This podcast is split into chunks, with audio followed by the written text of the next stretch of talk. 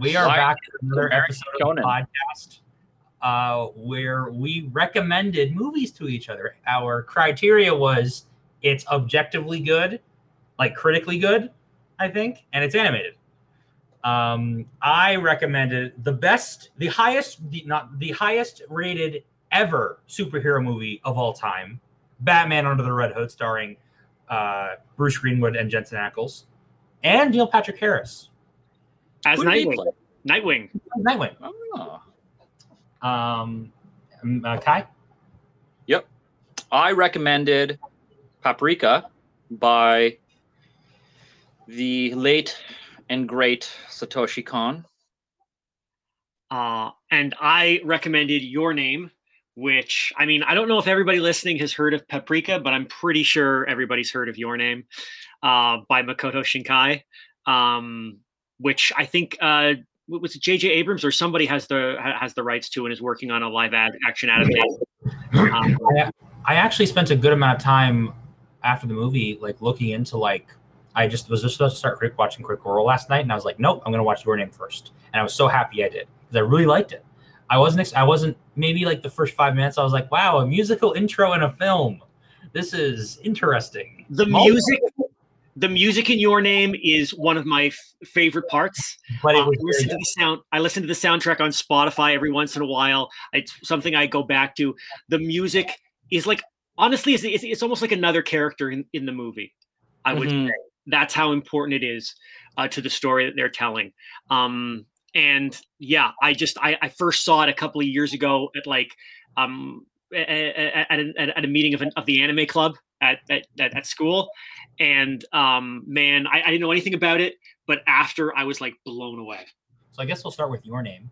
Um, I actually did a lot of research on it on the, movie. It turns out because one of my big gripes with it um, was that it was sort of shortly after the first musical interlude uh, where I asked, "How the hell is this going to work when it's remade with with American actors?" Yeah. and said it's going to be done. The uh, the Mitsuha character is going to be t- sort of and to sort of make uh, make up for the sort of the the animism and the Japanese spirituality the Mitsuha Mhm. character is going to be Native American. Yep. In the American remake, uh, the live, American live action remake. So And I think the guy's going to be somebody from Chicago or something, or at least that's the don't, plan. I don't, I know next to nothing about Native American like uh, animism and culture. I should. Mhm. I'm Canadian. We're living on stolen land, but I don't. But it is, it is J.J. Abrams' production company that's doing it. yeah, he's Yeah. he's not. He I think he's got he's got he doesn't even have an EP credit though. Oh, okay, so it's just production company then. Okay. like they optioned it. Um, here's my notes. Okay, Here, I'm gonna start. We'll, we'll start with the wording. Here's my notes, and we'll go off these. It's the best Japanese style anime movie I've seen since Spirited Away. That's a big deal. Right. Uh, I've seen plenty of Miyazaki movies, um, but it's probably better than almost all of them, in my opinion. Yeah, um, I, I agree with that. Yeah. a little pervy, a little, little, little, little pervy. The premise kind of leaves it open and would I think people would just uh, I think people would actually have been like what they didn't go for that joke like how could they not have done that I totally would have done that if in which it makes perfect sense that they would do that. Like every Yeah. every body switching trope in movie has like the guy grabbing the girl's boobs, and it's, and how do no I pee with this Yeah, there's no harm being done. You know, it's not like is she's pretending to be the guy, pretending to be who's stuck in her body, like in when they're acting. Um, the animation of like which is the premise of the movie animation of, the animation of breasts jiggling when she's like throwing a basket a little unnecessary but it's still enjoyable. He probably forgot to put a bra on. That's really what happened. Um uh, i did think it was very nice how they the, the metaphor between like weaving and like timing connection like to the time stream and things like that i thought that was very pleasant um and then uh I wrote in, on my notes. I said, "What!" Exclamation point! Exclamation point! What a twist! um, that was quite the twist. I wasn't like sad because when we talked about when we selected these movies, like Kai said, I don't want to cry again when I watch Your Name, and I was like, "Why are you gonna cry?" And I was like, "Oh wow, I can see if you got like really emotionally invested." Like I was invested, but like I could see why you would cry, and it was I teared up at the very end, but not not so much during the movie. Um, The plot is somewhat reliant on an understanding of Japanese spirituality. It's not bad. It's just an observation of mine. Yeah. Maybe, but like by the end, it sort of had made up for all of its downfalls after I wrote this. And then it is. I thought it was a really a strength because it's too rare that in a love story the girl dies. It's too rare, and it's a, and I like it. You know, Mhm. you know, like think of like um, some more recent like love stories that were really well received. I can think of like Me, Me Before You, that movie with Sam, that movie or book turned movie with Sam Claflin and Emilia Clarke. Um, you know, plenty of movies where the guy is serving in some war, right? The guy always dies, right? Or they think he's dead and then you know he ends up not being dead. He's already found love with someone else and whatever, right? Yeah, I, I kind of honestly, if the movie had not ended there, but if it had ended with like the resolution being she's still dead and he has to move on, I thought that would have been cool. But the actual the ending to Your Name, we're getting into heavy spoiler territory, obviously. And the fact that they find each other and then they the first they ask the same question, like "What's your name?" at the exact same time, explain the title of the movie. It's great. It was great. Honestly, I'm getting goosebumps right now just thinking about like, it. I'm getting no, goosebumps. like, no, no cap, no cap. Like that's the perfect date movie. It's one of the best date movies I can think of.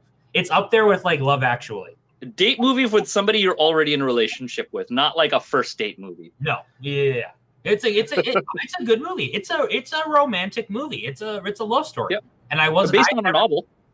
uh, yeah, based on an, a, a light manga. Is it not? Um, I think he might have written the, the light novel after the movie. I don't know, but it, it's one of those that like the only thing that I, yes, the ending is good. I would have kind of liked to see them embrace or kiss at the end, but you know, I, I, I like you said, them asking each other, you know, what's your name, you know, relating to the title of the movie. Like I think that sort of unrequited love is is kind of cool. Like the, or the that um, that moment of unrequited love when she found him and she gave him the fucking the the the hair tie, whatever it's called. Yeah.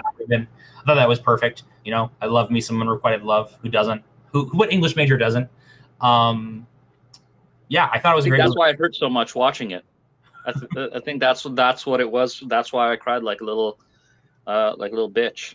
And Wow. I'm not even ashamed. I'm not even ashamed or, or sad. Like I'm not even saying that as a negative thing. It's just like that that level of um, that portrayal of that emotional arc felt so real and so convincing, and it takes the viewer into it almost through a first person lens uh, at certain times or the experiences presented the emotions presented are so universal that the viewer will be able to connect with it at some point um, guaranteed almost and i think that that's what resonated so much with me and that's why i still feel is one of the most powerful animations i've ever seen Yeah, yeah, I would I would second that. Like I I, I feel a very strong connection to the movie.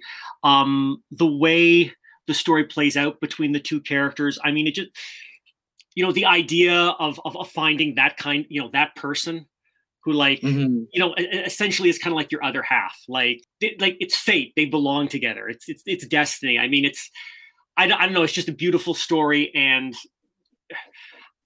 i don't know. Just just kind of you know taps into my own feelings or my, my own views on like romance and that kind of stuff and like the ideal i don't know your your ideal hope that there's somebody like that out there um i and, and going back to what i originally said about the music the scene where she's running like a- after after the you know they meet at, at, at twilight and she's running to try and you know save the village and they've got that song playing in in the background. Um i think that was the moment where i was just like wow this this really is just an, an, amazing uh movie. Um Well, it's good you and- mentioned backgrounds, Matt, because I wanted to say that I felt that the settings were settings also well, yeah. um, are were so evocative and almost presented. I mean, it's not just atmosphere, but they were almost characters in and of themselves. everything is a character in it like i said the music the the setting i mean everything feels very alive um Mhm. and and you don't i think uh, uh, uh, you know there's a lot of these kind of you know animes out anime out there you know that that have a romantic subplot but they're ma- it's mainly all played for laughs or just done very very very seriously very honestly and I, I don't know. I, I was really able to feel something for you know this story and get invested in this story in a way that I, I'm not for with, with a lot of other anime, even if they may have kind of like um you know even, even if they are kind of romance that kind of thing. This has just felt very real. even though of I course it's not. Like it's a very fantastic Yeah. plot but but but the the emotions that the characters are going through feel very real Uh, well, to piggyback off that, I have a question for Sam. Um, how do you feel that you got this sort of story out of an animated film rather than because they could have just as easily turned this into a live action? But how does it feel as a viewer to to see this in an animated setting as opposed to a live action setting? And do you think that the story gained something or lost something because of that? I think one thing you can give anime for sure, for certain, is that it is an artist's medium, and I'm by artist I mean the visual artist, right? Mhm. You know, the comet, the sky, the way that the the city was drawn at night and during the day, uh, the animation scene where she's doing the uh, like the dance, and then she chews up the rice and create to make the sake, the sake in the the in probably like the first half hour of the movie. Yep, Yeah, yep, that was a yep. beautiful, beautiful scene, and I think sort of I did like sort of how that they did show through the visuals, sort of the um, even to this day how there is that it is almost like a night and day difference between like the rural and the urban in Japan. You do get that sense, and I like that a lot. Um, I don't, I can't really say something about it if it was live action because I probably only watched it because it was anime. Right? If we had said Mhm. like everyone recommend a great movie, I would I it, I doubt it would ever would even even have passed into like Matt's frame. You know what I mean? Yeah, Mm, 'cause, like- like, I, I never watched Love Actually. I don't really care for these live action. A, a a lot of these live action, um, you know, romantic. Romances? Yeah, Mhm. by it being in that very visual medium, a medium that is, you know, the anime is ultimately not is defined by the fact that it's like it has much fewer frames, which allows you to focus more on the backgrounds, and then you can spend some a lot of time like focusing in on like you know the character, right, or the people who are moving the action, right. Um, my thing is it's i think a lot of its beauty comes from being able to sort of show certain things like you can you can show uh an orc cleaving a guy's head off and then it explodes into like an electrical blast in animation for like uh, a fraction of a percent of the work needed Mhm. to make that same effect live action right with all the vfx and special effects required a lot of the scenes, especially in like, like those more surrealist moments where like uh Taki, yeah, Taki is like yeah. is like uh he's in that sort of dream state where he's trying to contact her. Uh it was it was good and I think it would if it was in live action it would have just looked like a white void and it would have just it would have kind of taken me out of the movie. It sort of made it seem more like that dream state, that sort of um space. It's actually surprisingly similar in that way to like um, uh, uh, to Paprika with like dreaming passing into live action into Mhm. real life. But I don't know. I, I, I don't think it would have lost anything if it was live action, but I think it would have it wouldn't have had the same resonance because it's easier for you to sell an animated movie. I've long said though, I'm not surprised that you could make something so emotionally emotionally resonant and romantic on top of Mhm. that in animation. You know, like I've been a big proponent of you know animation is the the greatest medium in the history of uh, uh, fiction and like art It is the coming together of a lot of different Yeah. mediums. right? Like you have you have writing and acting and like design and storyboarding, just like in live action, and then you can sort of go an extra mile with your creativity because you're not you're not bound by like physics and the processing power of your computer for the processing of virtual effects and super and special effects. Um, I thought it was great. I thought it was a great movie. I will probably watch it again. Not I don't know if I'd watch it again anytime soon, but I'd watch it again for sure. Like it's a great movie. Yeah, yeah, I've seen I've I've seen it a few times, and I mean, kind of like you know what I what I said before is I, I don't really care for a lot of live action romances. I find a lot of the the the the animes that have these kind of romantic plots to be also kind of stupid, but this kind of just I don't know. It's just it's just so well done, um, and and such a beautiful story. Um, I think the I'll music, agree with you the music adds a lot to it. I keep going back to the music, Yeah. but but I don't know if it would actually uh, if I would have found it as powerful if if the music had been different. I think that was that that, was also key because it really brought me into it as well. I I, that, I think that's the, I think it's the conciseness of I think that's one of the things that anime lets you do, or animated movies force you to do, is there's not a lot of um, you don't want to produce so much that you have to edit out a lot. So the story was so tight because of that, I think. And I think there's not a lot of waste that happens in animation as a that that may happen in live action because you you don't you you have those restrictions because you have to animate things. So I think that might be a, a, one of the reasons why the story did as well as it did in that medium. I think with like it's actually it's of a it's of a like sort of an appropriate length for a lot of like for a romantic film for a romance, you know, maybe a hundred ish minutes, you know. I think I, think like sort of on the the technical side, like the animation side of it, I think the reason I like it is a lot of the part of the reason it's probably the best one of the best singularly romantic movies movies I've ever seen. In the same way that like the Castlevania show, the Castlevania anime on Netflix is probably one of the best like vampire things I've seen. Right? Because you're you're really and they're two they're two drastic they're drastically different like shows in terms of content but in both cases you're able to really rely on the visuals but also you don't get bogged down by relying on them because it's pace for pace the same as when we're trundling along in uh, uh, you know in a carriage ride or something. Uh, i thought it was really sort of a if you like if, if you're trying to get someone to watch anime you don't point them towards naruto or attack on titan or even like spirited or you point them towards this or spirited away. Yeah right? i see that i that's that is if i was ever to make an argument again about how anime definitely becomes mainstream that's how you do it mm-hmm.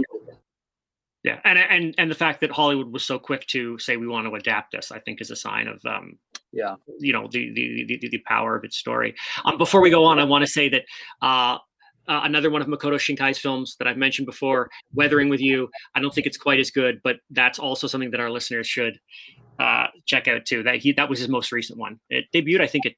Well, it, it was shown at TIFF uh, in 2019. I think. Wow. Um, I didn't watch Paprika. I, I read a review. I read a couple of reviews. I watched a couple of reviews on YouTube. I um, I tried to get through it like prior to those things. I think I got like 10 or 15 minutes in it was a little surrealist for me. The animation it's style completely surrealist. The animation style reminded me a lot of um, uh, uh, of Spirited Away, the sort of the way the characters move across the screen, mm-hmm. no shapes in the backgrounds. But it, it, I don't know, it was just too surrealist. I I'm not a huge fan of surrealist stuff. To be completely fair, to be completely frank, um, I just I couldn't get through it, and I I, I ultimately I don't know. Maybe I'll lose something if I don't. Maybe I should try to get through it at some point. Um, I know it's a good movie. I trust Kai's opinion. Yeah, discuss. I will agree.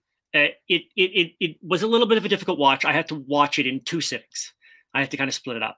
The really? um, yes, I had to I had to I had to stop it for a bit and then come back to it. The parade of the like the fridge and all that kind of stuff drove me nuts. I felt like I was like I myself was like having a nightmare or something. Uh, it kept reoccurring, and it's like, oh my god, this is so weird. Um, but I did, uh, you know, having got you know having pushed through to the end, it, it is it is a very good movie, and I think it, it is something that, that especially anime fans should check out. But even if you're not an anime fan, this is probably another one that you might give somebody who's kind of new to anime, but it would be it's not not the same kind of people necessarily that we would give your name to. Your name you could give to anybody, and I Pretty think much, anybody yeah. would appreciate it. Um, you know, th- this is this is definitely a sci-fi thriller. Yes, uh, and so and I mean that's uh, and I think that's Satoshi Kon's thing is the surrealist thrillers because he does that in Perfect Blue. He does that in a bit in um, what's that other show we were talking about? Psycho Paranoia Psycho, Agent. And Paranoia Agent. Thing was, I was saying when I was watching um, Paprika, I was thinking, dude, this kind of feels a bit like Paranoia Agent. And then I'm like, wait a minute, was that a Satoshi Kon show? And then sure enough, I looked it up on Wikipedia, and it was. Um, but but yeah, uh, the, the the the art style I, I really enjoyed. I thought now I know Kai is really only like on episode four or five of Evangelion, so I don't want to get too much into the instrumentality projects and everything. But but the idea, bam, I like episode. I think I'm like happy to episode four. I'm trying. Yeah, I'm yeah, trying. I'm trying. Once the instrumentality project. Um, strong with this one. That's all I'll say. Um, but but the the chairman's goal of kind of like creating this this communal dream that everybody's a part of because it like will help him like achieve his goal of like being complete or in his words complete um and I, I guess part of that involved him being able to walk again and everything seemed very much like not very much but it, it gave me the same kind of feeling as gendo's plan of instrumentality and the merging of souls so that he can see Mm. Yui again and so that also people can be complete as well because there's a piece missing from everybody because of like the sense of the individual and everything um so i I- did get kind of like a, a a bit of an evangelion kind of vibe in in that respect which isn't Yeah. surprising because there are surrealist elements especially when you get later into evangelion Yeah. a lot of introspective uh, elements in Evangelion. Um, I also really liked when Paprika transforms into the Monkey King from Journey to the West, or Son Goku, as it's as I believe the kanji are read in Japanese, and of course that's the name of the character based on on, on the Monkey King in, in Dragon Ball. Um, I thought that was really cool as well. Yeah, the little homages to films, um, because of course the um, what, what was his name? The uh, the detective. the detective. I can't remember the Yeah, character's name. because of his history with film and his passion for film. Of course, they incorporated that that as well. Um, so there, there, there were a lot of little things that that, that I liked like that, and I do feel like that I, I don't. There were times where I felt a little bit lost, of course, because it is dealing with that kind of idea of like a waking dream, like you don't know if you're asleep or you're awake. Mhm. I guess is it called a waking dream or a, a lucid dream or Something. Yeah. Yeah. I mean, the the whole movie really delves into the concept of how we perceive reality and what is reality and uh, how how it affects the human mind and things like that. I was So I was pleasantly surprised though that I wasn't left like completely baffled by the ending. Like I was, it was just like, oh, I guess things are kind of back to normal now. They seem to be awake. There's a mean, maybe they're not, resolution. but there is resolution. Um, which because I was just waiting for like, okay, I'm waiting for the end bit. Like, like every time it turned out they weren't awake, I was like, yeah, that that makes sense. I, mean, I was expecting that, but at the end, I was not expecting it to be kind of a, a relatively clean ending for something that supposed to have inspired Inception. So I was expecting to be far more confused. Is that Uh, true? Did Paprika inspire Inception? Because it would, because that would sort of explain why I don't. I love. I think Inception's a great movie, except for the last five minutes. People say, I think, I think it's it's thought people people are under the impression that at least maybe Inception was an homage. You know, parts of Inception were an homage to it, or um, Mhm. Absolutely. it was some sort of inspiration. Again, I don't really know the ins and outs of it, but that that seems to be when I was looking up a bit of information. Um, the- the Satoshi Kon has influenced Hollywood uh, in in ways people don't even know. You brought up the surrealism, Matt. Here's my question. This might get me invested enough to try to watch it. Yeah. Again, well, a lot of times when movies, I've watched Inception a couple times since it came out. Uh, Quite a few times, like more than just the standard three times that most people need to understand what's happening. right. Uh, I've watched it. I watched it maybe like seven or eight months ago, and it's a good movie. Yes, it's well acted, cool action, cool, good cast, great cast. In fact, although It looks beautiful. looks looks Yeah. beautiful. However, it does seem to somewhat rely on the surrealist set pieces to do the storytelling for them. Like yes, show don't tell, all that stuff. Exposition is a an, an, an uh, a creator's worst enemy, but still, to an extent, with Inception, the surrealist aspects of it when they'd be in the dreams and like um, Elliot Page would sort of bring, or the thing would sort of begin to crane over Elliot Page and uh, Leonardo DiCaprio's heads because I can't remember their characters' names. Um, like the street would curl around. What's the and it would just feel like a little like, oh wow, what's this cool thing to prove we're in a dream? Ugh.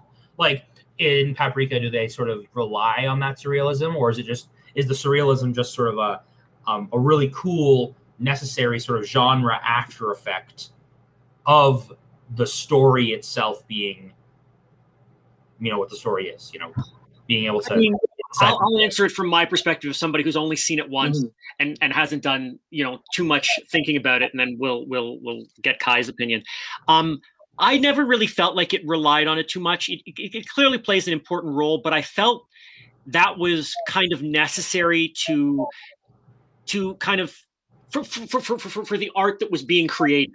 I guess because it was anime, it felt a lot more natural, like not something that was just being done for spectacle. It, it, it felt like it really, like like I don't really know how to how, how to explain it. It just felt like the natural progression of the movie that it that, that that's the direction you would go regardless of whether you were trying to um you, you know re- regardless of what the, the, the specific details were of the story it just felt like um, a, a meaningful part of the movie and i think it also kind of helped at least to me convey just how bizarre this dream was that was starting to kind of take over the minds of a larger and larger group of people i don't really know if I would have walked away from this movie with that same kind of sense of because it made me feel kind of uncomfortable, especially that parade. Uh, and so I don't think it was just done for the sake of doing it. I think it was it was really necessary to kind of cr- create that the desired feeling in the viewer. Um, Mhm. I, I don't know. Maybe maybe Kai has some of your thoughts on I'll it. yeah, I'll piggyback off of some of that, and I'll say that the unease of surrealism in this movie is very intentional. Um, and I will say that because this was a book that. Uh, so yeah, the, the movie is based on a novel. It's So- definitely yeah. You're right. so Kon's I don't know if Khan did the script or not, but his visuals had to represent what he must have felt going through that novel. And I will and and every detail like there are so many details in the parade scene. Um and it's just imagine a bunch of evil looking toys, like toys that don't necessarily look evil, but just because like creepy dolls Yeah. creepy dolls. That's a that's a perfect example of Yeah. it they don't necessarily look like they weren't designed to look evil. They just look unsettling. And all these toys and and whatnot everything is there with a purpose. Everything was illustrated with a purpose. Every shot every angle every skew of uh, of an effect a visual effect everything was done with purpose. And it was to i really feel like it was to create that uh, surrealist unease in in the viewership. So if you go into it knowing that you're uh, going to see a fantastical psychological thriller, it will be a very uh, rewarding and enjoyable watch. I think. Yeah, and I think that's knowing the genre. necessary. It felt it felt necessary. Um, whereas um, you know uh, things in a lot of other films, and again, it's been a while since I've seen Inception, but I think you could make the case that certain things in Inception are are, are done spectacle for spectacle. Um, but I never Mhm. really thought that that anything in Paprika was just done for the sake of hey, this looks cool. No, I, I think it had a very uh, real in, in, Yeah. influence as part of the surrealist genre. Yeah, I now I want to man, I want to find out watch this, watch it just so I can hear about this, learn about this fucking parade you keep talking about. Uh. I think like the whole spectacle for spectacle's sake is kind of a cool, like, or uh, spect. Not it's not it's, the spectacle is there, but it's not for its own sake. Is kind of a cool way to examine it because a lot of times when you watch any movie, doesn't have to be anime, doesn't have to be animated.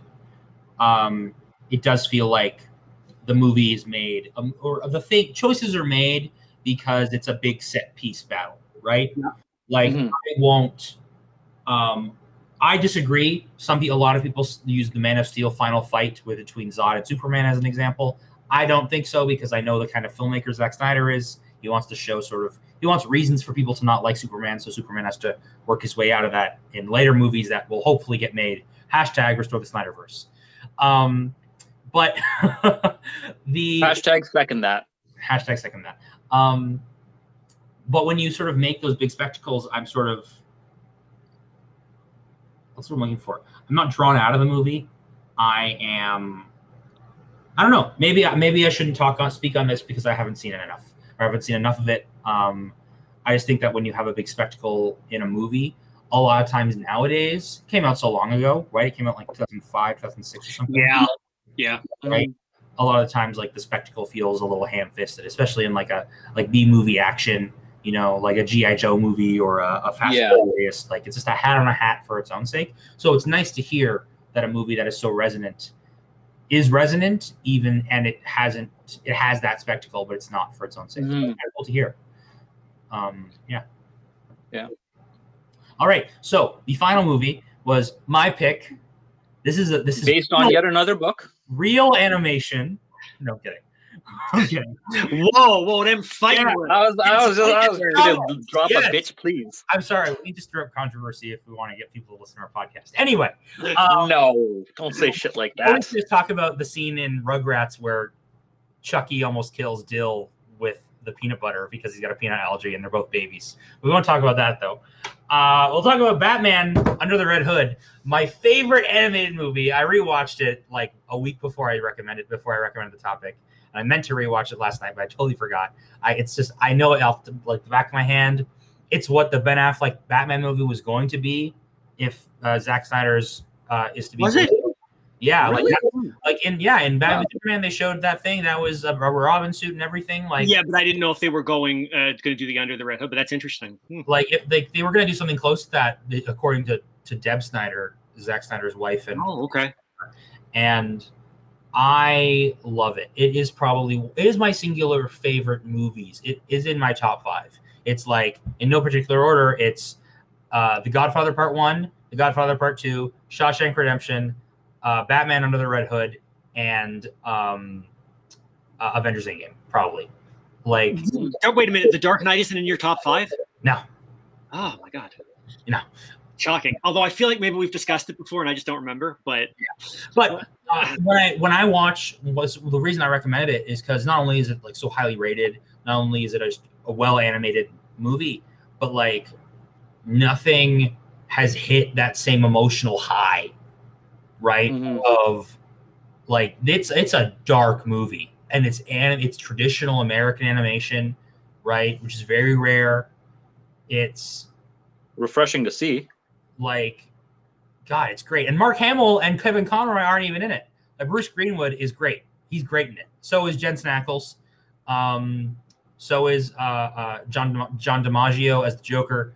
Uh, uh neil patrick harris as nightwing. It's it's a great movie. And it's like the scenes throughout it how they intersperse like robin like jason todd's early years as robin and his late years as robin the way they they sort of weave together sort of that the meta narrative about like um, Black Mask and Red Hood sort of fighting, and I love how Black Mask has that sort of moment near the climax of the movie, uh, maybe about an hour or, fifty minutes in, where he basically says, "Don't you understand?" He's talking to like one of his lieutenants. Batman, this Batman and this guy in red are fighting, and we're stuck in the crosshairs. Like a scene like that would be perfect in a Zack Snyder movie, and. Mhm. I watched it. I watched this movie. It is my. It is right up there with the extended editions of the Lord of the Rings movies for my rainy day movies. Like it's it's it is one of my favorites. I can't say I quite like it that much, like as much as you. Hey, so Matt, this has been fun. We're no longer friends. pod- no, and I this like, will conclude like- the podcast. I would, I would, um, I like it. I wouldn't put it in my top five movies. Um, I lo- first of all, I do love the climax. The climax is awesome with Joker and and uh, you know uh, Jason and and Batman. Um, the the the I guess I've never really been floored by the transition by but by the, the the comic to screen transition of a lot of these DC animated movies based on comic books. I never feel it quite. It, it, the animation doesn't doesn't have the same effect on me as, or, or it doesn't appeal to me to the same extent as the art in the original book does. Now it's not it, it's not quite like the, the worst example of this is the Killing Joke. Uh, that movie, the the the animation style in it really did not do justice to Brian Bolland's um, work. Um, and it, it's interesting because you know we were t- we, you know we're, we originally talked about two anime movies. I find that you know for a lot of these animes, and you can do that for Dragon Ball, um, really really anything. They're the animators are actually very good at capturing the style of the manga. Sometimes they can even, in my opinion, improve it. I think the first three seasons of Attack on Titan look better on screen than those corresponding chapters do in the book. Um, but I've never really felt, and, and maybe maybe this is intentional. Perhaps the people doing the films don't want to replicate the art style. Um, but but because of that, I just sometimes lose a bit of the connection to the story. Um, and I I know John J- John DiMaggio is good as the Joker, but he's going to be behind always be behind Mark Hamill and Troy Baker for me. But um, the story is awesome, and and certainly um, uh, the um, I, I think they do justice to the story. Again, it's not like the Killing Joke where we're adding things um, that really don't make any sense. Um, so so it's it's good. Um, I liked it. I would definitely go back and rewatch it. Um, but it's not one of my top five movies. I, so I just want to piggy, piggyback off something Matt said quickly and um, about regarding art style, and that is something I think that Marvel, uh, no Marvel, that is something that I think that DC has done or Warner Brothers Animation has done in the, I think starting in the early to mid 2000s, they were going to the source material uh, of Batman and Superman, the the book Batman Superman, and transplanting some of their stories onto screen in the in a similar or if not the same style as as the as it was originally published. And so we got stories where Supergirl first comes out and it was done in uh, Michael Turner style, or and the animation was uh, what if uh, Michael Turner's artwork was animated? Um, you know, R.I.P. Um, they did the same with the Shazam introduction, and they did the Ed McGuinness art style animated.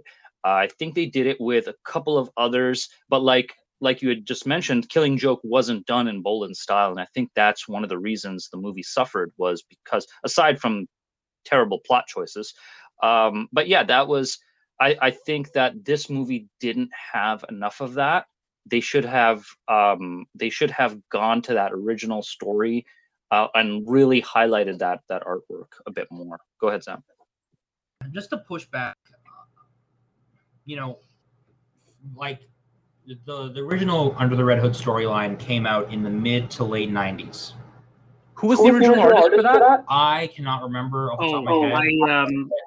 But my my point is, the '90s overall, and that comic as well, of course, but the '90s overall. On top of that, comics were dark, right? Like, was that in the '90s? Sam here. We realized later I was referring to the Death in the Family storyline where Jason Todd dies.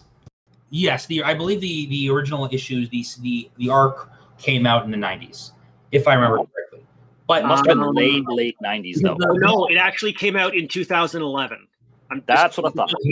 Not the, and not- the the uh, the illustrator was um I, I never know how to pronounce it. Doug Mankey. Doug Mahnke. Is that am I pronouncing it correctly? Doug Monkey. Yeah. Monkey, Doug yeah. Monkey. Okay it, there's no way they, they still have not animated anything in his style and they absolutely should. No the movie didn't no the movie the movie the movie came out in 2011 i'm talking about the comic it's based on. Oh yeah my bad. Um but well no but the the the, the illustrator was doug because originally published 2000 september 2000 yeah that's weird. Um okay let me double check uh, oh, okay. No, Sam, I think yeah. you're wrong. It was 2004 oh. to 2006. My bad. I guess maybe the, okay. the, the, latest oh, okay. edition was 2011. You're right. 2004 to 2006. Yeah, but Doug Mahnke was the author. Was the was the illustrator. I'll say I'll, I'll start from scratch. So when when it comes to adapting like comic to screen, something is going to get lost, right? Mm-hmm. Doesn't matter anime or manga or whatever. Of course. I think you know I can make the auteur argument. You want to make your own, blah blah blah I think that when it comes to when it comes to a Batman comic specifically getting adapted, right? We were just talking about the Long Halloween last week, you know, in last week's episode. Um, I actually do like the style that they're that they've animated that in. That actually looks like I'm going to like the style. Yeah, yeah, like the style of the Long Halloween comic is is much different, but they yeah. they're adapting it in a certain way. Yeah, uh, you know, when God they did it when they did Gotham by Gaslight, when they did Superman Red Sun. Um, a, a great mm-hmm. example of this is Justice League New Frontier right? It is this yeah. comic that is not at all rooted in, in, it is not based or it is not written then, but it is based in sort of silver age nostalgia, right? The 50s, 60s, and 70s. That sort of it was the peak when like I think like some some ridiculous number of characters were introduced in that era, like Green Lantern, Green like Hal Jordan, Green Lantern, Green Arrow, um, Batman wow. as Batman or like Barry Allen, the Flash, um, sort of these like newer the newer incarnations of Superman and Batman, which would inspire an entire generation of mm-hmm. like only now are artists and writers coming up to Batman and Superman that weren't inspired by those things and are more inspired by like those darker 80s and 90s comics. And so there are certain strengths to adapting comics closely. I haven't read the original Under the Red Hood comic in years. I will freely admit that. I think when you adapt a comic to screen, to, to animation specifically, but screen uh, on, a, on a larger scale, something's going to get lost. And because that they streamlined the story, they Yeah. really made it about what the great thing I always loved about that iteration of Jason Todd. Now in the comics, he is sort of he was more of an anti more he was more of an anti-hero at one point, started the New 52, then he became an anti-hero again. Then he was an anti-villain for a little bit, and now he's an anti-hero again, and like a mercenary in the events of like um, Infinite Frontier um, and Future State. Uh, what I loved about that iteration of Jason Todd is in the comic is that saving Gotham is number one, revenge on the Joker is number two, and but that is equal neck and neck with I need to teach Bruce a lesson. And I love that the and the movie was able to keep that through line beautifully, right? Like if Yeah. you had never read that comic and Uh, yeah. even with all those flashbacks in mind, maybe you start thinking along the same lines that maybe Jason Todd is the Red Hood, but not until that reveal at the at the sort of the climax of the movie and Alfred drops the tea tray and all that, and it's revealed.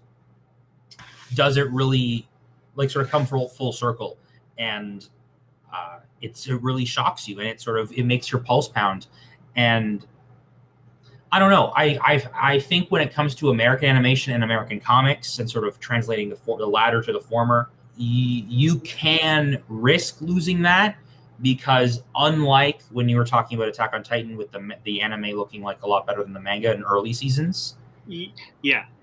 it the through line of American comics and American animation or American comics, the through line is the story. I can push Mhm. through a good I can push through a comic if the story's great and the art sucks. Right? Yeah. Or the art is really not my cup of tea. Um with an American with anim with something American animated, if the story's bad if the story's bad and the animation's good, I can still watch it.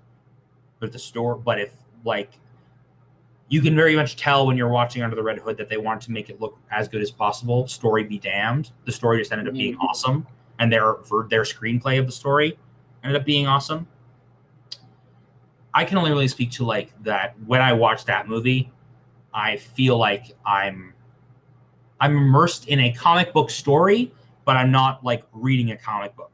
And a lot Yeah. of like the, the comics we've talked about, other than that, that have had very like almost panel for panel, shot for shot adaptations to animation, it feels a little too much like I'm watching a comic with voice actors behind it. I Yeah. like the New Frontier movie, but that's one of the reasons I don't love it. So it's just pulled like, why am I going to watch this when I can just watch the New Frontier and spend that much, and I can spend more time reading New Frontier than the movie is in its sort of its its length. Yeah. And to piggyback off what you said about how uh, the story needs that presence in a lot of these American animations, I will say that that's probably this movie's biggest strength for me is that it is a Batman story where Bruce has to uh, reckon with a huge mistake he made, and that I think is it's a it's a much different Batman story because he's he actually has to actively deal with this consequence rather than simply grieve it, which uh, a lot of Batman, I feel a lot of Batman stories are about grieving and processing grief.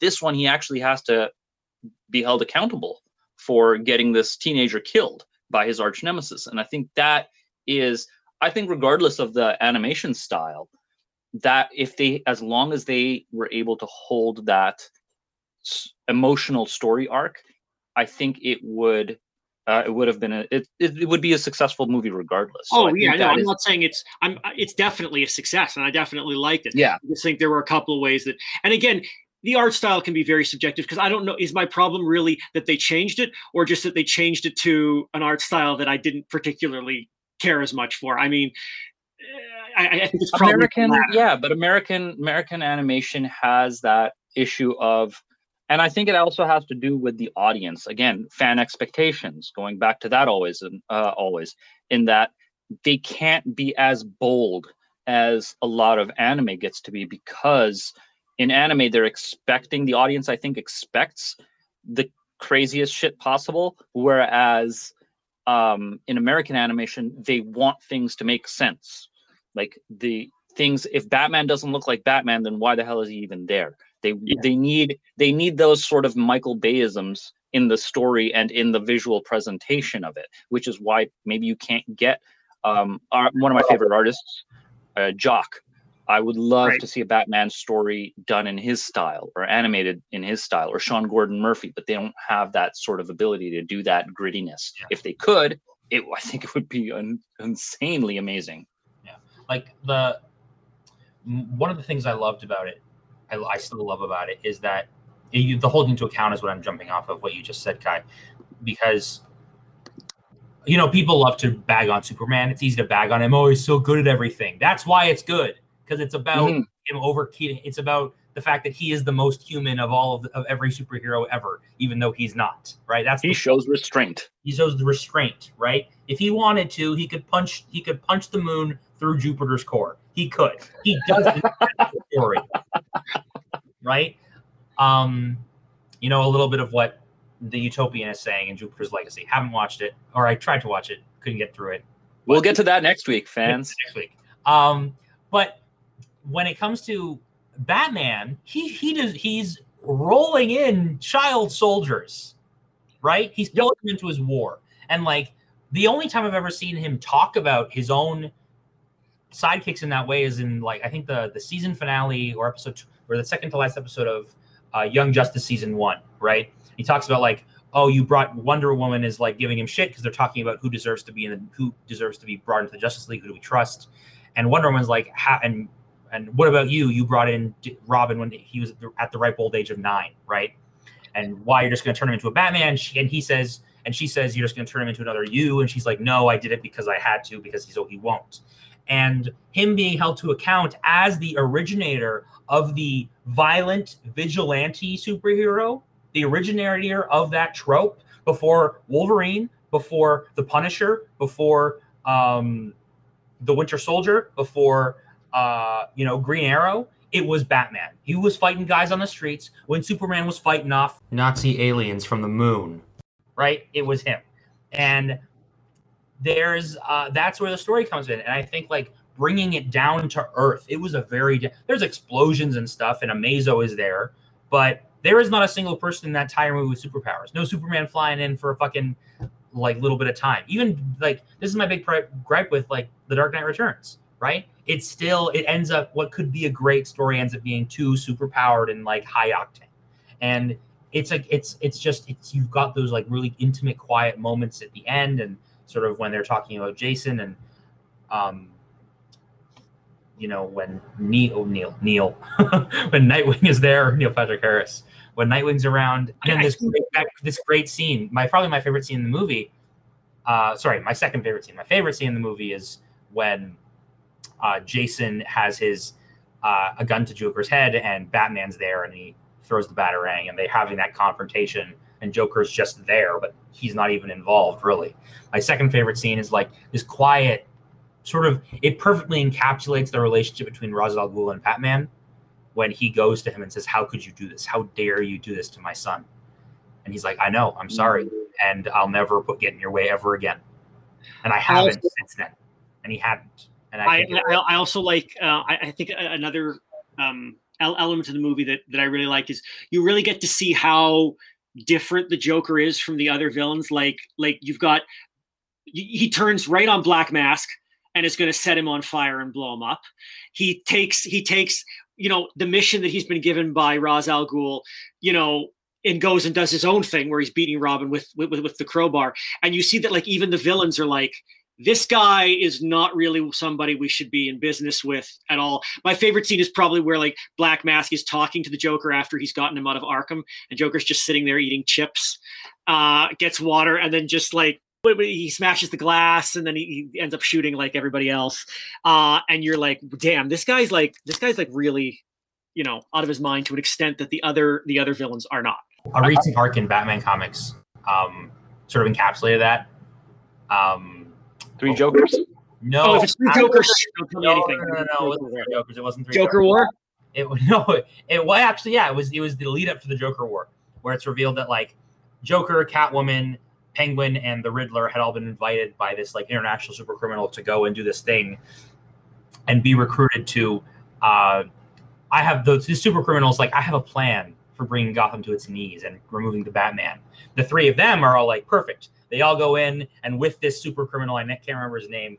They all work together and they work out their plans, how they're going to do it. Catwoman's going to run some great heist. The Riddler's going to control City Hall um, and uh, you know be able to get his greatest riddle of all time. Um, and the Penguin's going to be be able to control um, the mayor's office. And no, sorry, Riddler controls the cops. Uh, Penguin controls City Hall, the mayor's office, and the criminal underworld. And Joker just gets what he wants, whatever that is. But then it's revealed the reason none of these plans worked out for the three of them is because in that moment, the, jo- the Joker killed that guy years before all of this. Because, like, he's thinking on some other level. I've seen a few people suggest that maybe the Joker knows he's a comic book character, and that's why. Yeah, I've seen that too. So uh, perhaps when I classified it as out of his mind, it's not correct because he might be actually uh, The most very, sane. yeah. Yeah. Um, but but you see just how he, the way his his mind works is very different from the way the other criminals. Yeah. Uh, So I have two questions for you guys. One, has there been a Joker story where it's just villains discussing the Joker? Because I would love to read Gotham's villains, or hell, even a, a whole There was interviewing. Like you know what? There was an episode of Batman the Animated Series where the poker game. the poker game. Love Jo- the poker game. Joker wasn't actually there, if I recall correctly. Like No, he I- was. Penguin. He was. Croc was uh, okay. Spoiler alert for a two-decade-old episode of, of a Batman cartoon. Um, Longer. Croc turns out to be Batman in disguise. And is like, I hit him with a rock. It was a big rock. Uh, th- that was one of the greatest lines of all I Batman. don't think Joker was Um, there, but I think they've. Joker was there and he was cheating throughout the entire game. I think there was a there was a, there was some stuff in the in the more in like the lead up to Joker War and Joker War itself where they do get Yeah. very talking about the Joker. Like uh Harley has an there's there's I think there's like half of an entire issue where a whole most of one issue of Batman is Harley talking to Bruce who is unconscious while she's fighting off Punchline who is Joker's new beau and she's like Mm. an anarchist who thinks that the Joker is like some prophet and like of the one of the 99%, right? And he ends up being insane and tries to murder her, obviously, um, because he's the Joker. And um, she's like talking to him, who's not responding because he's unconscious and going through some crazy fear toxin shit. And uh, punchline, and she is talking about him in that in that sort of very meta way, where she is Yeah. not meta, but she's talking about him very honestly and like it took me years before, and I had I left him twice and had my own arc before I ever my own character arc, and I went back to him both times, and only recently did I actually shake him off and find my own best girl in Ivy. Yeah, and that's I think that's like Harley has her own whole thing with the Joker, and I love her character progression. Uh, but I'm talking about like I would love to read a I would gladly read a comic where a documentary filmmaker just goes around asking other villains about uh, about the Joker and be like, "Do you have you ever teamed up with him? What what worked and what didn't?" And just have them talking about the Joker and actually seeing it from the other villains' point of view. I thought I think that would be awesome to see in, and I think. Oh, and that, that was the other question I had about this movie. I can't remember it because I haven't seen it in a while. Was Joker dressed like an Arab while he beat uh while he beat Todd to death with a crowbar this time? Okay, because in the original he was.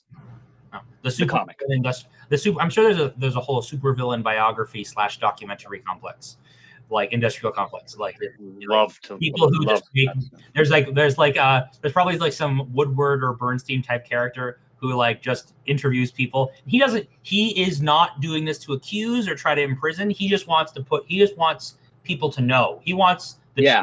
To, he's just asking questions and and not. He's like in an actual way, not like in a, a douchey Tucker Carlson Tucker Carlson kind of way. Like speaking of Doesn't don't don't bring him into this. He's not even a real reporter. Don't he's not a journalist. Not, never Speaking- strike that from the record.